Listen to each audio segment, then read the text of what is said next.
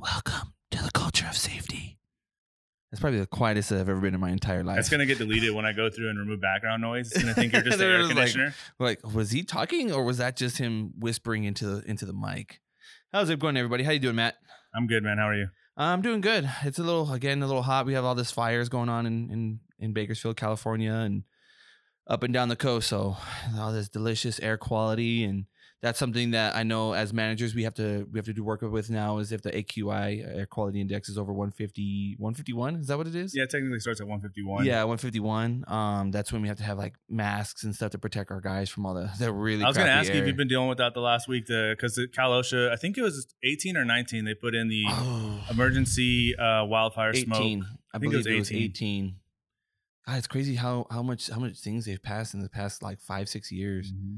Trying to stay on the side. Anyway, so one of the things that um, we're trying to do again, we're talking more towards the entry level individuals, and I think again as manager, this is a good tool to you know help your help help your newbies get more um get better at their at their positions is we're trying to focus on these entry level guys and give them the skills and the abilities and you know especially if you're coming in either outside of the field and you're trying to become a safety individual or you just got your your feet in you know these are really good tools and helpful hints on you know how to be better at your job and how to obviously build a foundation for a lifelong career.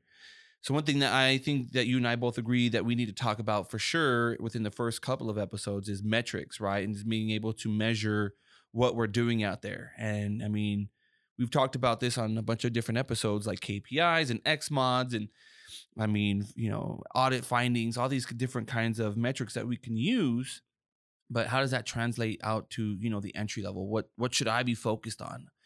You know i would say you know the first one is you know what what are metrics? Like what do you matt what do you use as your metrics when you i mean obviously every business is different. How do you use metrics within your field?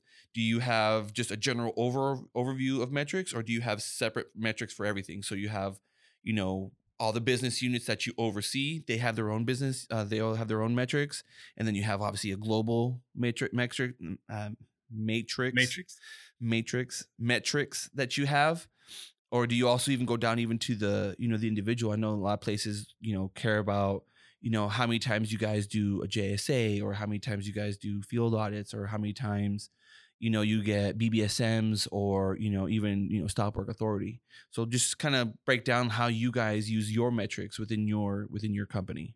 So it's kind of all of the above, which is why I think this for me, which is, and I think you kind of have to have a little bit of all of the above, but which is why I think this episode is so important because there you're going to have metrics that show you the overall health of your entire business when it comes to safety and when it comes to your business. But you- we're not usually doing those ones. right But you're also going to have I have metrics for my team specifically, right my safety team. How are we performing as a team? And then I have metrics for my business units, like you said. right How is this business unit doing compared to that one? And then I have some, like you said, that are focused more on the leading stuff, like how engaged are my guys in the field, not not safety guys specifically, but more the actual employees. yeah the actual workers Are they participating in behavior based observations, which is a one whole other thing? yeah it's a whole nother episode. Are they are they uh, submitting stop works and actively using stop work authority? Are they reporting their misses? Are they reporting incidents? Like we like to focus a lot on leading uh, on leading indicators instead of lagging. Uh, lagging to me is normally more of like the, the initial one i said like the overall health of your business. You can see that kind of a lot more from your lagging indicators. Um, but down at the field level I like to focus on leading because that's what's going to ultimately affect yeah, your lagging affect your indicators. lagging indicators.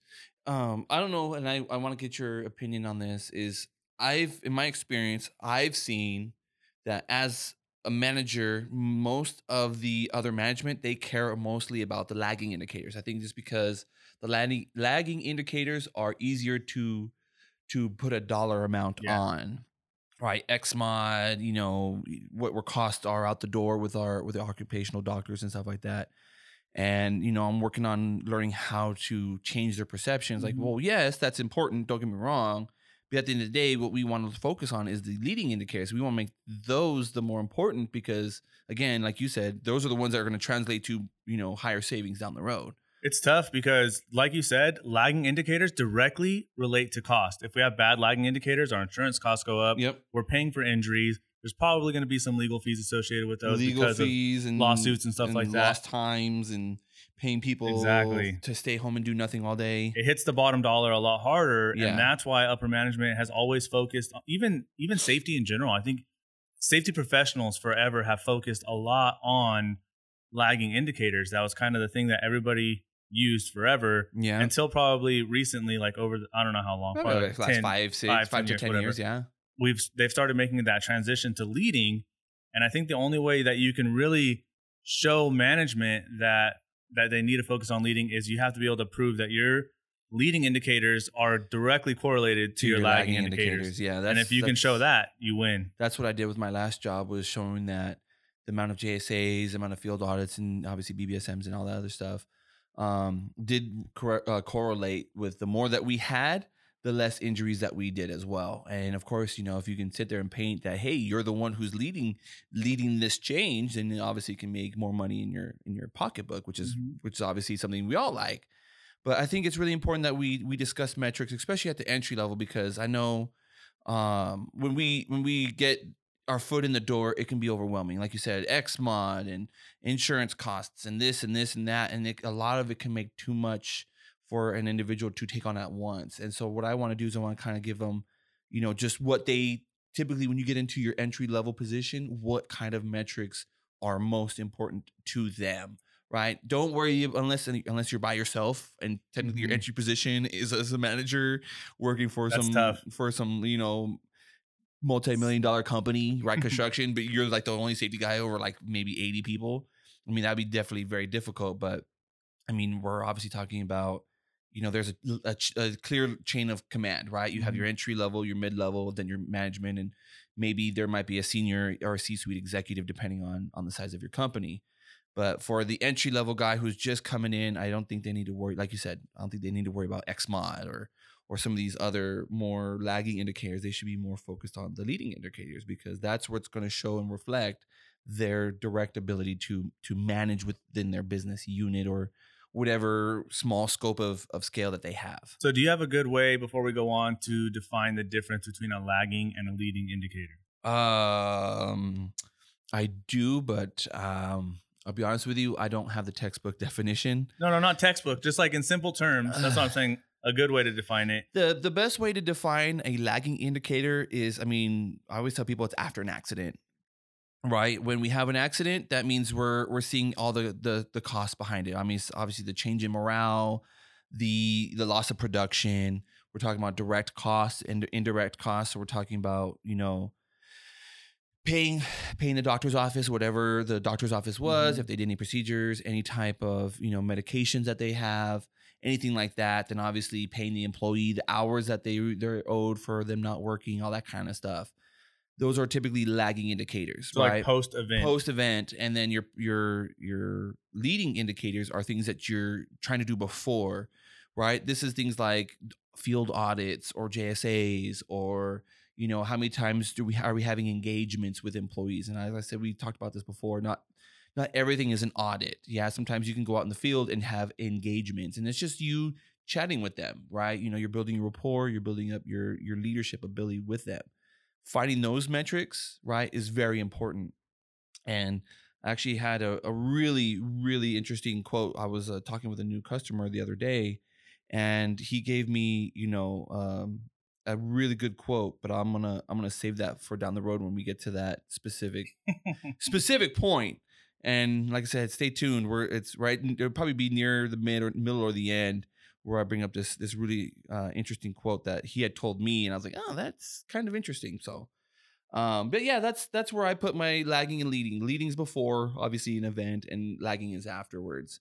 So it's just making sure that we're trying to prevent the accidents versus okay, well, how are we? I mean, it's both. You have to have be, be, Yeah. be able to do both because we talked about this before. If you mismanage a an incident, it can turn into a recordable. It can turn into a huge bowl. Uh, it can snowball and turn into this huge avalanche down the road, costing tens of twenty thousand dollars, if not more, if it goes into litigation, millions of dollars. Versus, okay, well, we we had handled it the right way the first time. You know, we would have absolved ourselves of any additional costs. So I think managing both is very important. But yeah you got to have both you gotta you have to always be looking at both as a business. Mm-hmm.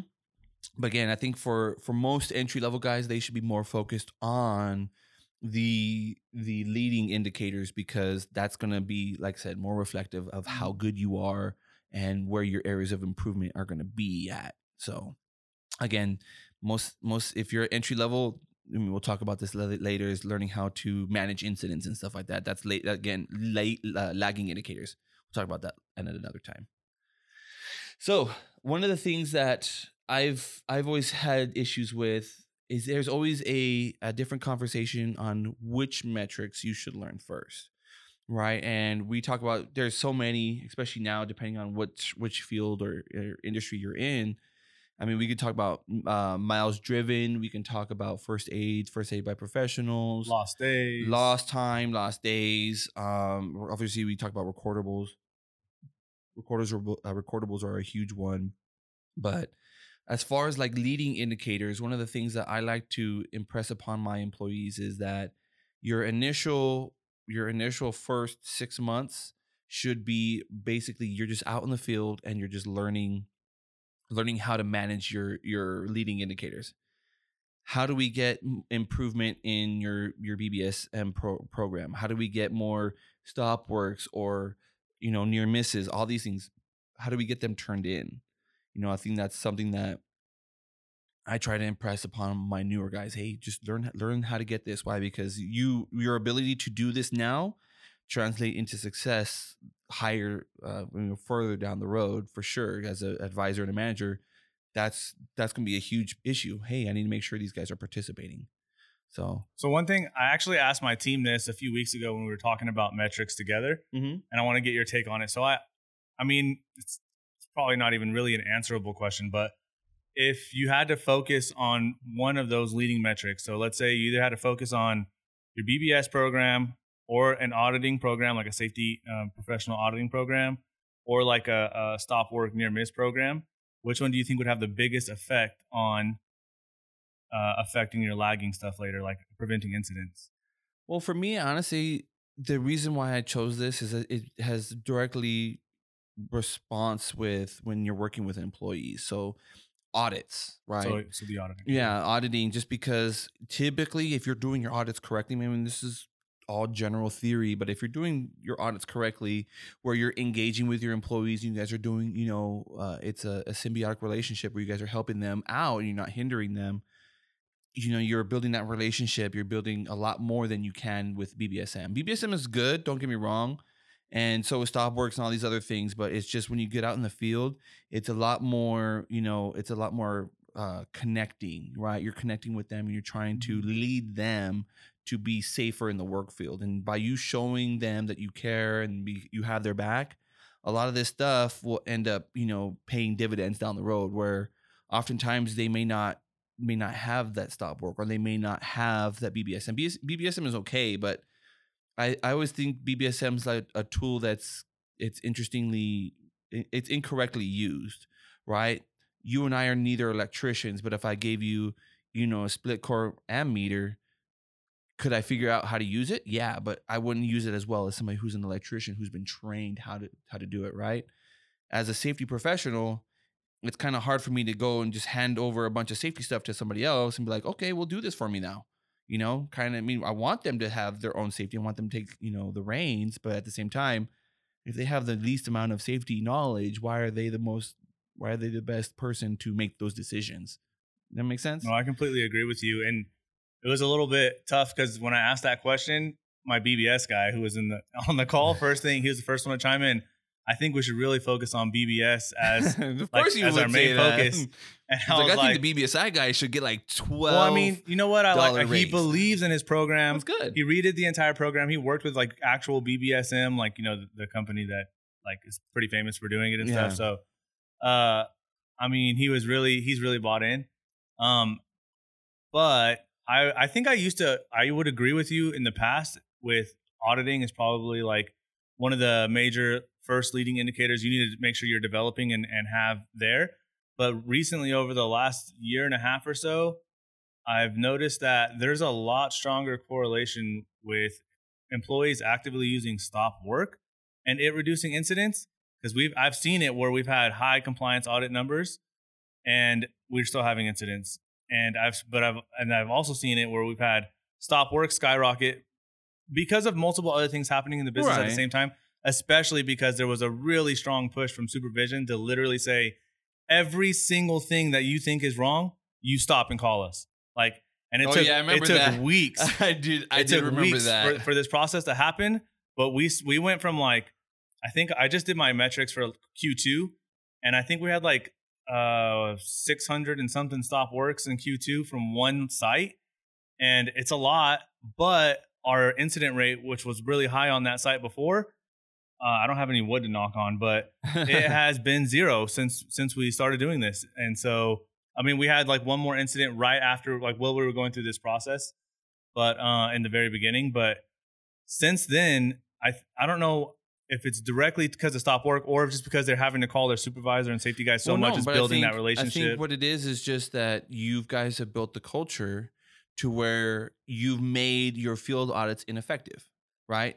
You've got to the point where now everybody has the buy-in and they feel safe hmm and they feel that you know if they do do stop works and we've talked about how stop works don't work all the time you've built that culture which is i would say is probably more important rather than your guys being I only have a few guys and a few hundred employees. right and and i think that's the that's the right way to look at it is if you're building the right culture your safety professionals aren't the ones doing the safety work it's your employees Mhm. right because like you said there's a couple hundred employees and only maybe like a handful of safety professionals so it's more important to have those people do those things but what i would say is most of the time i bet you how did the how did that come about What? how did how did that transition come about for everybody changing from not doing stop works to doing stop works? I, I, There's there's probably a lot of field coaching. And that's and that's like I said, that's kind of what I wanted to push was that if you're out there pushing these things, yeah. that's what that's not what safety though. I think it, the change happened That's awesome. because management for supervision they said you are going to buy into this or, you're not or you're not going to be here. Wait a minute, didn't we talk about that and, kind of leadership? and in the beginning, honestly, it felt like you could tell they were forced to buy into it. But after like a after a little bit of time went by, now these guys are some of these supervisors are talking like as if they were safety guys sometimes, and it's pretty cool. That's but awesome. uh, if if they didn't force it, if it was just safety guys going out there trying to, Right. implement, we would be right here in the same. In the, we would be in the exact same spot that we were at two years ago. But because it was management came in and said you are going to do this. See, I told you, I told you, management drives culture. no, it does for sure. Completely, hundred percent, all day. That's good. No, I think that's I think that's a, per, a perfect example of what a, a culture should be, and how maybe a lot of us that are listening we can really relate to that. Like, oh man, you know, if he can do it, then I can do it. Making sure that you you get management right, and I think that's the again. I mean, obviously we're talking about the entry level, and that's kind of out of our scope, but we need to make sure that we're driving those those changes and being a part of it, right? Always adopting. Hey, yeah, it's it's really important. But yeah, I think I think that's a, actually a really good um a really good example of why stop works are important. Why stop works can be the most important leading indicator out there. So One of yeah. them, yeah. So so right now for leading indicators, we have kind of like some kind of auditing program, right? auditing, Stop you know, works, work, some stop maybe works. maybe a BBS program. We're not saying you have to have all these. These are examples No, I mean that some we've places had. can't afford it, and Yeah. you know it could be a little excessive. But I mean, obviously, every every department, every company has to have uh some way of managing theirs, and these are just again tools that you can learn how to use or not. You know, So what other leading indicators have you dealt with? um, leading indicators. You said like JSA counts. I don't think I've ever really messed with a JSA well, count. Well, my the JSA counts that we did were were slightly different. What we would do is we would do audits on the JSAs. So what we would do is Oh, okay. because you know field guys, uh, the field people would go out and they would only sign. I don't know. I, I can only imagine maybe within a week I could only sign maybe 20, 30, depending on Mhm. on on the type of workload I had that week. But what we would do is we would take all the ones that didn't have a safety professional in them, and we would we would actually audit them compared to the safety professional. So we okay, what did the safety professional find, and what did what did they not what did they have, right? And we're trying to find consistency amongst the crews and try just try to v- see ground level, you know, how effective our our field guys were and over time. And what we would do is we would we would stack them into different piles. So we would have let's say we'd have a mat pile. We'd have a mat pile and then a mat that got audited pile. And then I mean obviously the business unit only had, you know, so many people in it. It didn't have like a hundred thousand, but Mhm. maybe let's say on uh, within one business unit, I may have had 15 crews. And so that we would just look through, take a look. Okay, so is there any changes? So when they knew that he was there versus when he didn't know he was there, all that kind of stuff. We try to just look and audit, like I said, audit paperwork. I just say JSA as a general term, but yeah, we would look at just look at the paperwork. Okay, what's what's going on in the real field? Are they identifying the hazards, or is it literally look like they're just literally writing it out the same thing every single day? And that's some things that we did find was that some people were just literally just you know pencil whipping it just every Mhm. single day. And it was funny because when we hit them up, they're like, "Oh, well, I don't do that," and you're like, "Okay, but you said you had." You know these hazards, and you're working out in the middle of nowhere. There's no, there's no pumping units, or there's nothing else out there that can cause harm. Why'd you write down as a hazard? because they would what they would do is they take the previous day's JSA and they would literally copy it over. that's how I was taught when I started in the field. It's no joke. It's a there was like a version that they that they gave me that was already pre-made, and they said, Mhm. "Here you go, like just copy this into this book, and and, And but put the new date and everything on it, Yep. and and you're good." And every day, that's what I did when I first learned how to do a JSA. I was just copying the same JSA. That's that's uh, kind of brings me back to when I first started. That's exactly what we did. Oh, just change your name. It'd be somebody else's. That dude, we had it easy. My first uh, one of my first jobs where I had to do a JSA, it was printed. We had printed JSAs. We go early in the morning. Everybody would get their stuff ready. One guy was assigned a JSA, and we would literally type it out. I don't know how you're going to type out a JSA and know the hazards before you even got to location. And we would type it out. You would change the name. You would change the date, and then that was it. we would just print it out, and they were just for different locations. So we had one for this customer. We had one this for this customer, and it was just. I just thought back. I mean, now I look back at it now. I'm just like, how how did we get away with that kind of stuff? Like, oh, you and but the the the funny thing was is when we did it, it was like well received. Like, wow, yours is printed. That's amazing. No one ever made the connection. Like, oh, like where's your printer? Where's your computer? Did you guys print that out now? No, we printed it out like two days ago. Maybe they think you like went to the job site, scoped it out. But even Maybe. then, there's hazards that that, can still arise in between. Yeah, then, it still exists when you're not there. At whatever. That We could do a whole episode on like JSAs and effectiveness and all that type of stuff. But um, so you, but oh, oh, the one thing I was going to mention when you were talking right now is I remember back in the day when I used to have paper everything, and I just remember now how because it's been a while since I have had to deal, deal with paper, and I'm like, oh man, thank goodness I don't have to put stacks of one and the other. We literally have that built into our iPads where if the uh, if the supervisor is there, there's two options. It timestamps everything. right, right. If he's there when the JSA is being developed and he helps identify hazards, it'll timestamp him as he was there and he And helped, helped I- develop. develop the JSA. And then there's another one where he was there and just signed off on improved the JSA. right. And so, and we can literally just filter that stuff out on the Yeah, computer. it's And nice. so much easier. I, Yeah, I love I- electronics. we had stacks, stacks of boxes just filled with Mhm. JSAs from Oh, I, I know. I used to have to count how many JSAs we had every month. I'd be like 727 JSAs last month. Uh, no thanks, man. Yeah, it was it was pretty bad, but there's I mean there could be a lot of in- leading indicators. Uh, some of the ones that I've learned over the years that work really well is employee satisfaction. I've learned, yeah, I know it's kind of a weird one, but I, one thing I've learned is that when p- employees are are happy, Happy? They are. I mean, uh, I'm not gonna sit here and say there's a correlation, but I, what I've seen is when you have a happier crew, a crew that's more cohesive, and you, you don't tear apart. Yep.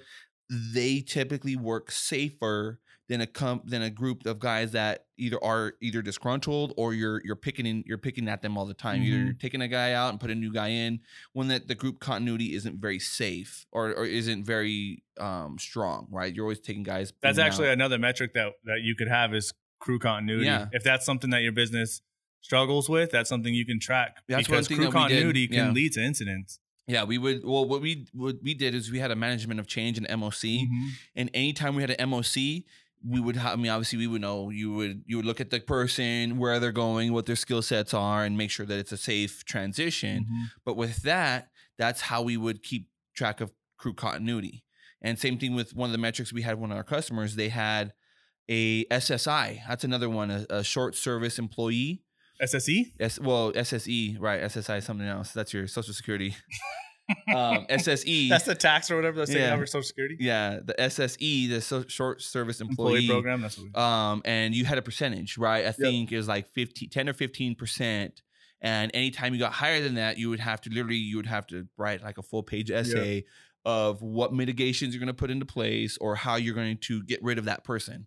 You know, out of your business unit, and or and and this is the trick. And one thing that I learned as a, a mid-level uh, employee is that the MOCs are great, right? For us as safety, they're great, but there there's a double-edged sword because oftentimes production would use that the MOC process to bump up these guys out of SSE status. And I've seen that where people were prematurely taken out of the SSE Mhm. program and within like a couple of weeks incident easy and you're like well what happened like well easy you guys pulled him off the sse list he wasn't obviously ready he doesn't know what he's doing Mhm. but be- in order to maintain that in that metrics and again we'll talk about that here near the end get what you're saying. is that that metric Yeah. sse percentage was used in the wrong way and they were Yeah. like oh well we're at 30% Some I've I've had customers. A lot of our customers have uh, like maximums. Like you cannot have more than this percentage of SSEs on our yeah site, on your site and so we have to Or crew. maintain that. Or if you you have to get like like you said like approvals and submit all this stuff,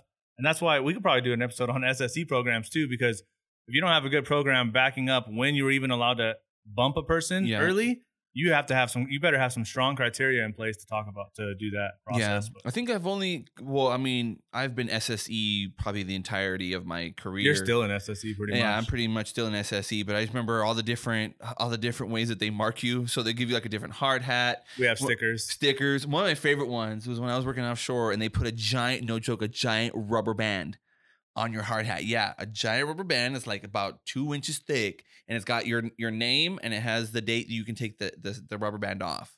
I mean, I took it off first day. I didn't care. I was like, dude, I've been in this industry for so many years. I'm like, just because I've been in your specific location, just this one, I've been on all your other offshore platforms. This one's no different. It's like probably the least hazardous platform. They're like, well, you need to wear a SSE hat.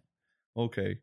But yeah, SSE is another good is, is a very good metric of how many new guys within. I mean, it just depends on how you run your SSE. I know some places are three or six months, Mhm. but um, I mean, obviously, I, I go for the six months every time just because, if especially even if you've been in our industry but you haven't been with this company, Yep.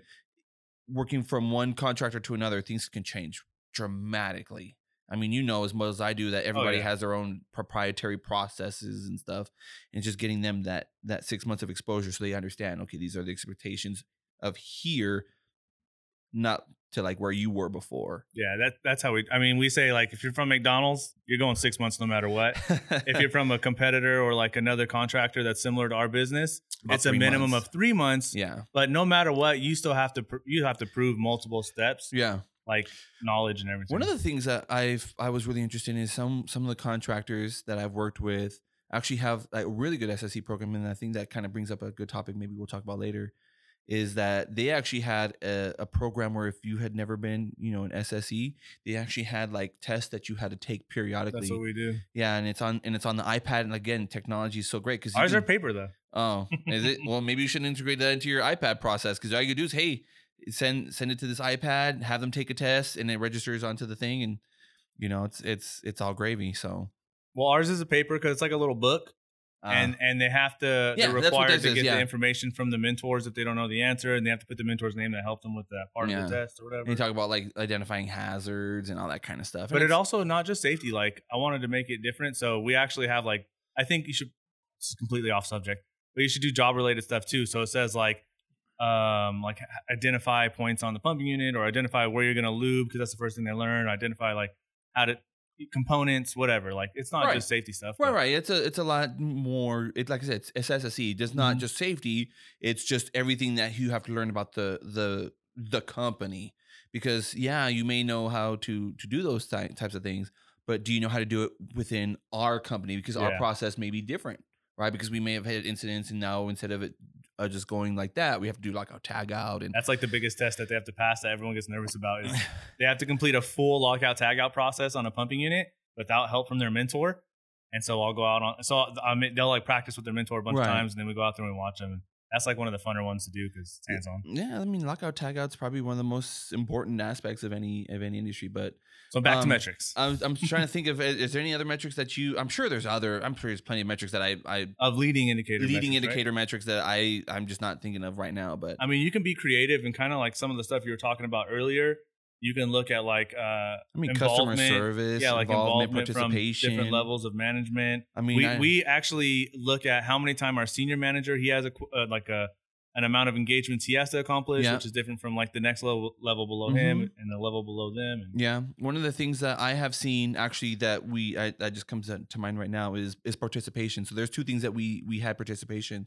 We had team participation, so people Mhm. within the safety team, and then we had we called it engagement. But whenever we had meetings, right? If you ever ever been in a meeting and you always have those people that are like kind of standing in the back, mm-hmm. it's getting those individuals how how to get them in, in engaged and participating right because most people are like you'll have the same five to ten people depending on the size of your group that will always volunteer oh me me me i want to go i want to go right and it's just we always had a metric of trying to identify okay well these are our our main people that typically volunteer and we want to try to get a metric of how do we get the other ones and that's one thing that i, I do remember right now that that was a metric that we did use is participation uh, we would say we called it inactive participations the people that didn't want to participate how do we get them involved and you know get them up in the stage and have them interact with the whatever whatever kind of topic we were talking about Hmm. So uh, that's a pretty cool metric. I never, Yeah. I never heard of one like that. Yeah it was it was interesting because what we would do is we would just we would single these guys out. Most of us knew who they were anyway just because we had we had good relationships with them. But we would literally just we would have like a demonstration or we'd have some type of um interactive you know thing and then we would literally just call on them and that's that was the thing is trying to get them involved and i think them being like oh well, i'm being called on you know it kind of kind of forced a lot of the other people to realize that if i'm not kind of like you know like you're a teacher you know, you always call on the student that doesn't raise their hand because you, you're like, hey, you're this is an active part, this is an active process. It's not just sitting back and waiting for you to get your donut and go sit down. You know? Oh yeah, I agree. I think, I mean, I'm sure, like you said, there's more, uh, there's other leading indicators, um, but I can't really think of any other ones that I've really messed with to talk about right now. Um, I mean, maybe I know. Um, I mean, we I talked about it in the beginning. Is like the the miles, how many miles you drive without an accident. So is that would that be considered a lagging or a leading? Because you're you're waiting for that would that number would change if there was an accident, which kind of means you're waiting for an accident to affect that number, Mhm. which means it Oh, could trainings. be leading. trainings? do you Duh. mean How did we how did we forget- forget trainings? That's not a metric.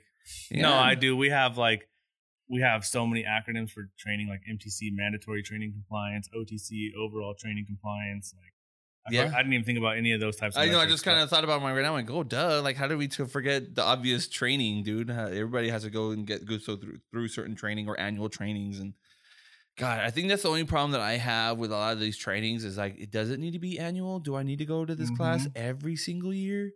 You know that kind of deal. And I'm like, man, I'm just wasting a ton of time and a ton of money. No, I completely, I completely feel you on that one. Like, I what else? Um, I think that's pretty much it. I mean, I, I'm trying to think of other things that that's really you know important for some of our entry level guys to to get into. But I think a, a good segue from this conversation into another episode is maybe some of these, um, I, I guess you can call them like programs that we're talking about tracking. Um, is it'd be a good it'd be a good episode. So like how how do we implement stop work programs? What do our compliance audit programs look like? Oh, you know one thing we didn't talk about in metrics is so we're doing all these metrics, right? yeah, um what are, what is the point of that like so let's say we are getting 400 stop works and 300 bbs's and you're out there doing 40 uh, compliance audits because you're a really good safety guy now what like what we're, we have all this leading indicator data Oh, so you're, you're talking about why is the data important and how to use the data? yeah well how are you going to mean, use the data That's, that's a pretty good. That's a pretty good uh, question because, I, I mean, if you've ever been in uh, with a new safety person or someone who's a little overconfident in, in their abilities, and then they use the data all wrong, you're like, wait, what is your data saying? I can't understand. You're saying that we had an uptick, but we had less people. I'm not. I'm trying to figure out what's going on, and I think that's that's actually that's a really good point. Is is how do we use those data points?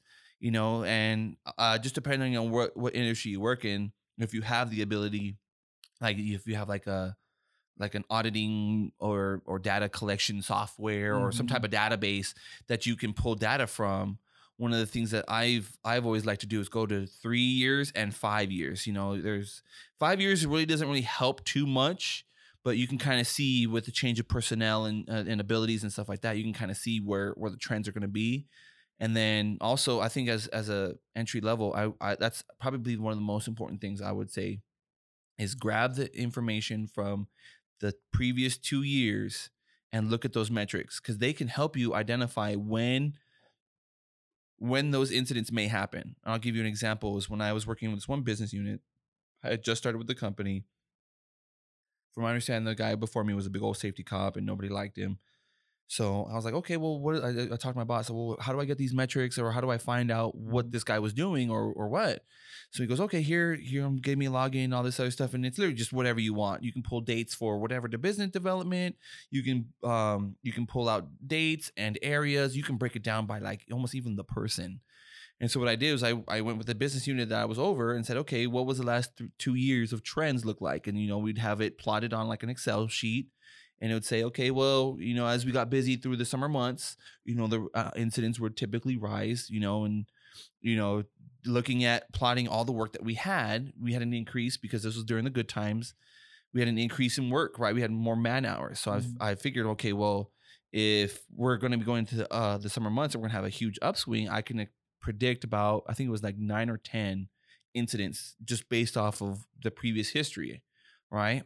Well, what I did is I made sure I went out, I did extra audits, I did extra engagements. I made sure that we did, you know, extra tailgates because used to be you'd only do a, one, a tailgate either, on the Monday or you know or after an incident. We would only do it like once a week. But I, what I made sure to do was I made sure to do one every single day with each one of the different like crews in the business unit Mhm. And I made sure that we just talked about it. Hey, and they didn't know. I never spoke to them. I never spoke to my boss. And hey, this is what I'm trying to do. I said, look, this is what we need to do. We need to figure out and hey, teamwork and you know all those things that they talk about in safety and how to drive those culture changes. Mhm. We reduced it by 73 percent the amount of incidents that we were projected to have. Yeah. So they're like, well, how did that happen? Like, what's easy? All we did is we Well, it's not easy. I mean, Takes it, it work. isn't easy. It does take work. I always say it's easy because I mean, there's a lot of things harder that I've done in my lifetime. Like going out and talking to people is uh, pretty easy, but doing the work, going out there and ensuring that we're talking and doing the field audits and making sure that they feel safe and that they feel comfortable in letting me know. I make sure that hey, this is my phone number. Give me a call if you have questions. Give me a call. Building that relationship with the supervisor, showing them like, yeah, I'm not here just to tell you how to do your job. No, I'm here to help you do your job but do it safely. You know, making that that correlation between when your guy goes out, you're losing production. So I'm trying to not lose your guys, right? And that's when when it finally came out. Like I said, it was over a period of three months. We reduced the amount of injuries by a lot, even though we had, I think, an 87 percent increase in in man hours. So it was a quite it was a huge uptick. You know, we're making way, way more way more projects, way more money, but we reduced the amount of injuries we had and and the severity too. I, I forgot to mention that, but it was just it was just really good to to be able to take those metrics that I I used from the past two years, Mhm. identify okay, well this is when we're gonna have an uptick. We're gonna have an uptick with the summer months with all these projects. Cool. Well, let me make sure I do the work ahead of time to make sure that I'm preventing it down the road. And, I like it. and unfortunately, again, we're looking at lagging indicators, but That's what I was just about at the say. end of the day, when we looked at the at the third quarter, they're like, "Wow, how did we do this?" Well, it's easy, just you know. And I told them this is the difference between someone who just shows up to be a safety cop and someone who's a safety professional and knows what they're doing. Exactly. And lagging indicators can still be extremely useful. Just the downside is that you already had the incidents. Yeah, And so that's why you're trying to find those same trends prior to the incidents occurring. instance. and that's why you're looking at lead. That's why you want to look at leading indicators because you're hoping that it's going to do that. It's going to find those before the And that's why it's kind of funny that you can use lagging at lagging indicators as a leading indicator. A little bit, kind Right? of. Yeah, you use the two two previous years. Go, I was to say that. So that's kind of how you would use lagging indicators. And I think the biggest way that we could use leading indicators, especially if you have multiple programs, right, is I like to look at leading indicators a little bit closer, right? Not not five or three years. That's, right, that's right, too right, far. right. So of course, leading indicators, you want to look more real time, but you also want to look at what does the trend look like for maybe like the last quarter. I always do. I do a lot of six I, month. yeah, I do a lot of quarters and and and and six months. I do a lot of six month leading indicator like graphs and stuff, so I can see. And then, so what you can look at there is break down.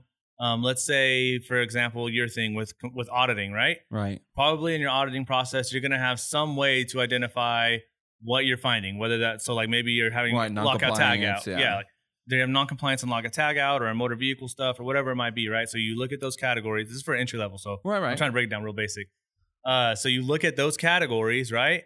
Every month, and you say, okay, are any of them trending, trending upwards. trending, like- yep. trending, and, and you're having more and more non-compliance, or maybe even a steady amount of non-compliance in this uh, category or topic or whatever you call it, and what are you going to do to reduce that Yeah. Before it becomes an incident? before it becomes an incident. And that's good. That's where when you come into a safety meeting and your boss comes and asks you, "Oh, hey, what's going on?" Oh, hey, in my business unit, you know, identified, like you said, oh, a lot of non-compliance um, in in fleet. Uh, tires. I know that was a big one for me. No, no, no, no. I'll I'll, I'll reverse that. Actually, uh, there's an incident uh, incident where we had where we had an uptick in non-compliance with uh, trailers, right? Issues with trailer jacks and um wiring that was like the big the two big ones so you know have the the extra little battery so in case Mhm. in case it like severs it break it has the brake pull and all that other stuff that was one of them and then obviously a lot of people didn't know this but there's a some of these trailers have like a little oil little oil reservoir and they need to have oil in them and a lot For of the- people for the axles or something, right? Is that what you're talking about? the people didn't realize that. They're like, "Well, I didn't know what that was for." I'm like, "Oh, it's interesting." So what we did, and I think this is a good a good indicator of the of that leading is when we were doing these audits, we found I think four or five of them just like that. I mean, of course, we we mitigated it then and there, but we then decided to do a training. And again, when we had our meeting, that's what we talked about. As I had said, "Hey, look, we found these things." You know, we actually found it in a tandem audit, and me and me and my partner said, "Hey, we found this together. We said, okay, we're gonna build a training so that they can be educated on on knowing how to use these trailers. I mean, how many of us pull trailers every day? Not many. I know I didn't didn't know all this stuff when I first started pulling trailers. No, I, I definitely didn't. I would just, hey, grab that trailer, Yeah, put that trailer on take there, it out there and, with you. and then you then you and uh, evidently eventually pull out the wrong size ball, put it on the wrong size trailer, lo- lose it while you're driving down the road. That, Nobody even taught me like that never happened to me. Wink, wink. how to put the receiver on correctly. Dude, the first time I saw a military hitch, because we had we had a combination of like regular um, what what's the other one type? There's a pin like a pintle hitch and then hitch, a, yeah. uh, military hitch. But anyways, Little- yeah. I was like, what is this? Why is there just a big ring? Like, what am I supposed to Like, uh, what am I supposed to do here? what, what's going on? Yeah, it's that that brings up a great point is when you're looking at these types of things and you're finding audit findings, you know, I like I hate to say compliance issues because I like the word adherence better, but when you're having findings and you see an uptick on them, that's good. You can talk about that with your team, and if you don't know how to mitigate it, ask them, "Hey, I'm seeing a, a big trend with this. How do I go about it? Do I do the training? Do I do this? Do I talk about it in you know the the morning meetings? How do I how do I get the awareness out to the people that it matters to? I mean, yeah, I I have the knowledge, but it's not going to help me. It's not going to help me out. I'm not the one driving these things. I want to make sure that the employees who are operating these types of devices are the ones making the the changes. Yeah, and on top of that, you could even take it direct to the employees, which I've done sometimes. I've taken it to groups of employees, or I've taken it to the safety meeting and been like, "Look, Look this is the found. issue that we cannot fix. Why, like, wh- why are we having this issue so much, and how can we fix it? Like, what do we need to do? Is it something we need to like purchase? Do you need some type of training? Like, why does this keep coming up? right. And that's actually worked sometimes. yeah. Because they'll come up and be like, "Hey, like, this is why this issue is occurring," and usually it's we've told our supervisor this. Yeah, before. we told the supervisor, and two supervisor didn't care about it. But yeah, so that I kind of wanted to make sure we focused on how you could use not just the lagging indicators, but also the leading, leading indicators to hopefully help try and help prevent incidents uh, from ever occurring. Okay, one thing I do, I think I we should uh, warn our our listeners about is the use of uh, metrics. One of the things, again, that that quote I, I heard just the other day was from Galileo. It says, "Measure what is measurable, and make measurable what is not so." Right. In other words, if you, you obviously that's what metrics are, right? If, if we care about it, we're gonna we're gonna measure it. How how well are we doing? Right. When you're working out, you want to see how many reps of the certain weight you're doing and all that kind of stuff, right? Same thing in safety. We want to see those numbers. What do those numbers mean? All that good stuff. But at the same time, what I want to warn people is, is metrics can be very dangerous. Metrics can be addicting. You know, we can sit there and I can show you, man, look at all of these numbers. Look at look how well I made them rise. Mm-hmm. But in reality, what does that even mean? Yeah. right? Especially when we're talking about the lagging indicators. This is where we can get into some very serious ethical problems because some people will actually cheat, lie, steal in order to make those metrics better, mm-hmm. right? And I've seen it and I've worked for companies where they have done that where we had an obvious recordable. It was obviously the company's fault, but what we did is we talked to the employee and we said, "Oh yeah, just tell them that it didn't happen at work and oh, we'll take care of you." You know?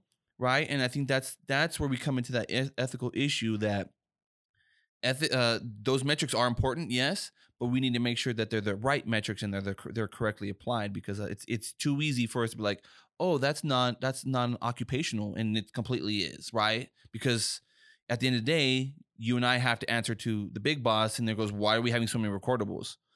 It, I mean, we maybe we didn't do our accident investigations right. Maybe we're not, you know, rooting out the co- the root causes. You know, we're not doing our jobs. But it, I've seen it plenty of times where you know either brand new safety professionals didn't know, or even you know intentional high level management C suite executives are altering the numbers so that they can look good, right? Because at the end of the day, unfortunately, metrics they're they're just a number and they dehumanize.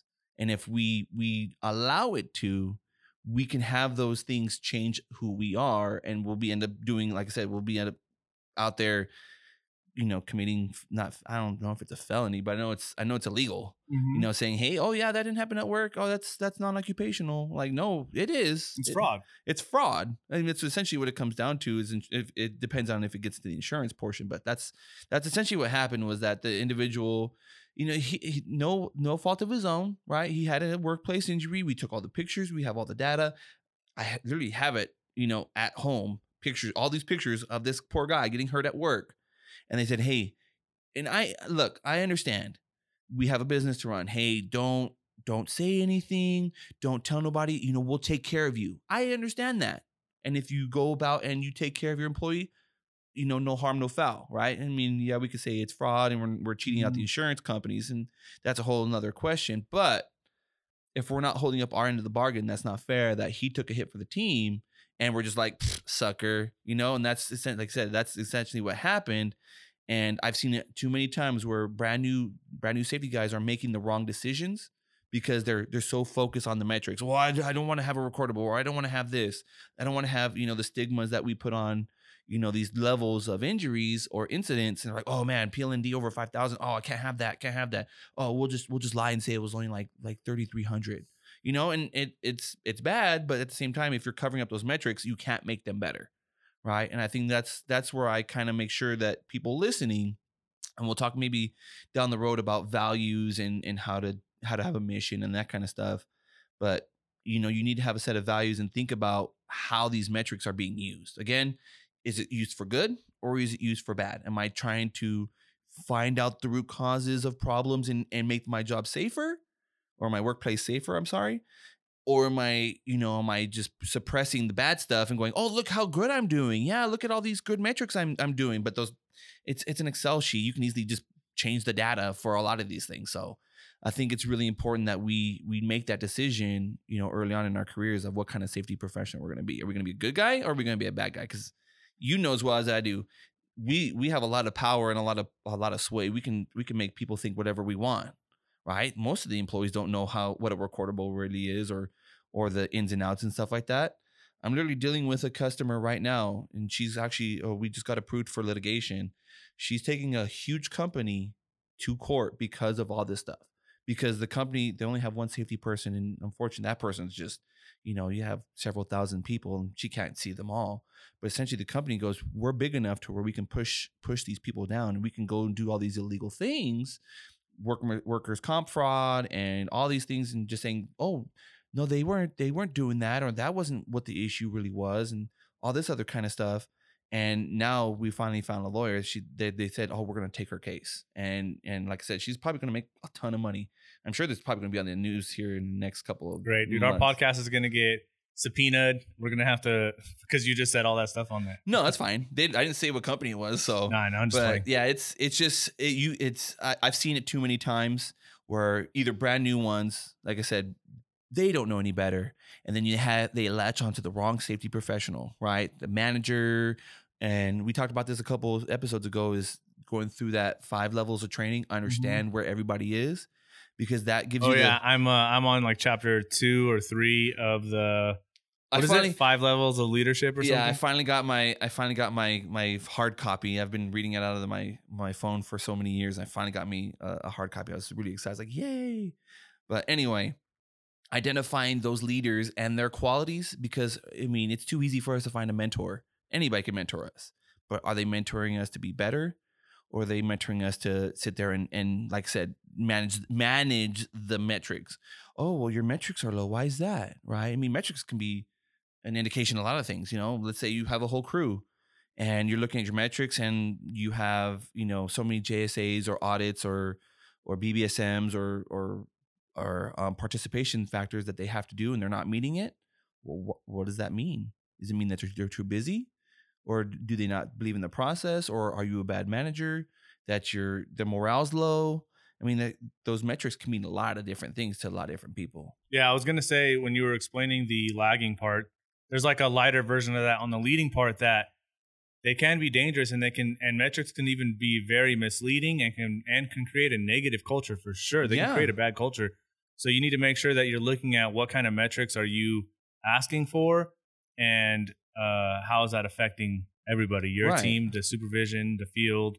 Because we had a, a, a past company where they were asking their supervisors to do like 40 to 50 different uh, audits a month on top of their normal duties, right? Like, right that's a lot. And you really think you're going to get good data no from a supervisor They're whose gonna- job it's not even to do that, yep to do 50 a month? Like, they're gonna and i'm just just pencil whipping them Yeah. and, and that again metrics are great because if you look at them the right way it'll indicate what's going on oh wow a lot of these things are poor man you guys really don't care about these audits yeah because we have so much other things to do and i've i've seen it uh like like what you said mid-level management uh even project managers have to go out and do audits and they're like dude i i barely have enough time to get the, what i'm doing now Mhm. done and now you're adding more to my and of course, what has always come out to, well, I'm gonna do more work and it's the same pay. What the heck?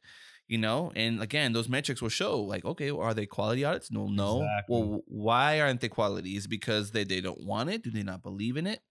They're like I said, little hints that we can use to help us, or we can use it to hurt. Like, oh, look, they're not meeting their quota. Oh, I wonder why. Oh, they're not good at their job, right? It's easy to use those metrics in, in a good or bad way. It's just making sure you use them the right way. That's the most important thing about metrics. one example I wanted to give real quick before Mhm. we wrap up was um, I had a, a situation like this where I went to a new company, right? And their, one of their metrics was the supervision compared to the safety consultant that wasn't hired by the company, it was hired by the customer, Mm-hmm. compared to the customer safety reps. And it would look at like how many audits they did Yeah. and stuff like I that, know right? Exactly what you're talking Okay. about. Yeah. And so uh, I, when I came in, it was always like uh, customer was like 95% positive or 93% positive, and then uh, con- or not consultant would be like the lowest. They always Yep. found the most stuff. They found the most stuff 'cause 90. they had to justify their job. and then, but then our supervision, 100%, 99.5%. Yep. and when I came in, I'd be like, is it really 99.5%? Or like, because are you guys just not looking? And I was like, I was, I told no, them, I was like, they weren't looking. It was just that they work with these people, and you can't tell somebody, "Hey, uh, you- you're gonna get in trouble for these audits I just did, and now you have to do all the things that I want you to do." yeah. yeah, But in general, like, I mean, I it's also they were pencil whipping a bunch of these yeah. audits. So after we talked and we changed the way the audit form, we changed the audit form and stuff, and um, we made the process and the program a little bit better. Our numbers actually ended up being like right in between the two. yeah. They would start hitting like in between the customer and the consultant, or they'd be right there. It was kind of cool because our customer would go out and do these audits on our crews, and they would find like they would They'd have like a some things, ninety-five percent rating. Cool, I'm good with that. And then our own team that we report these numbers to the customer will come in and find a ninety-three percent, and like like look, we're not trying to cheat you guys. Like we're going out, We're, we're, doing legitimate things. audits, and we're actually finding more stuff than you guys are when you go out when you go out. Yeah, And so you know that we're not like you know just pencil right. Pencil whipping. Well, that's like I said. What ended up happening for the company that I worked for, we had the same thing. We had re- requirements for the supervisors going in there and auditing, and then what would happen is as soon as you, as soon as you got found in a write up or in a in a in an audit finding, that was an automatic write up. You'd had to go in front of the ops manager and talk to him. Who would get written up? the the person that the, audit, employee? the, the employee well he wasn't written up but it was pretty much like a write-up. Like it was a verbal warning if you will. That's it- yeah it just literally hey go in front of the ops manager early in the morning. It would be like a long line because i did my job very well and i would find things right? I, that's my job. I need to find things so that i could mitigate the trends. I told I, I would let all my employees know i'm sorry. I have to do this. Why? Because if i keep finding these trends then you know they're gonna be like well joe you know what's going on? Well i, I don't know. Everybody's fine. But they would have a long line 20, 30 people early in the morning at the beginning of the month, and they'd all have to go in one by one. And he would literally pull up all the audit records. Oh, so you had this, this, this, this, and this. And then, I mean, he, it wasn't like sitting them yelling at them, but it's it's Yeah. embarrassing. And you know, the supervisors didn't want to be a part of that. They were just like, well, I don't think it's fair that I have to send my guy in front of the ops manager for something I found. He's human. He made a mistake. No big deal. I was the same way. Hey, he's human. Let him go. Who cares? You know, as long as he's not doing it over and over and over again, that's when we're gonna have a problem. But if it's today, you you didn't put this little placard up. Oh my God, that's such a big deal. It's not right. It's not Mhm. it's not real safety.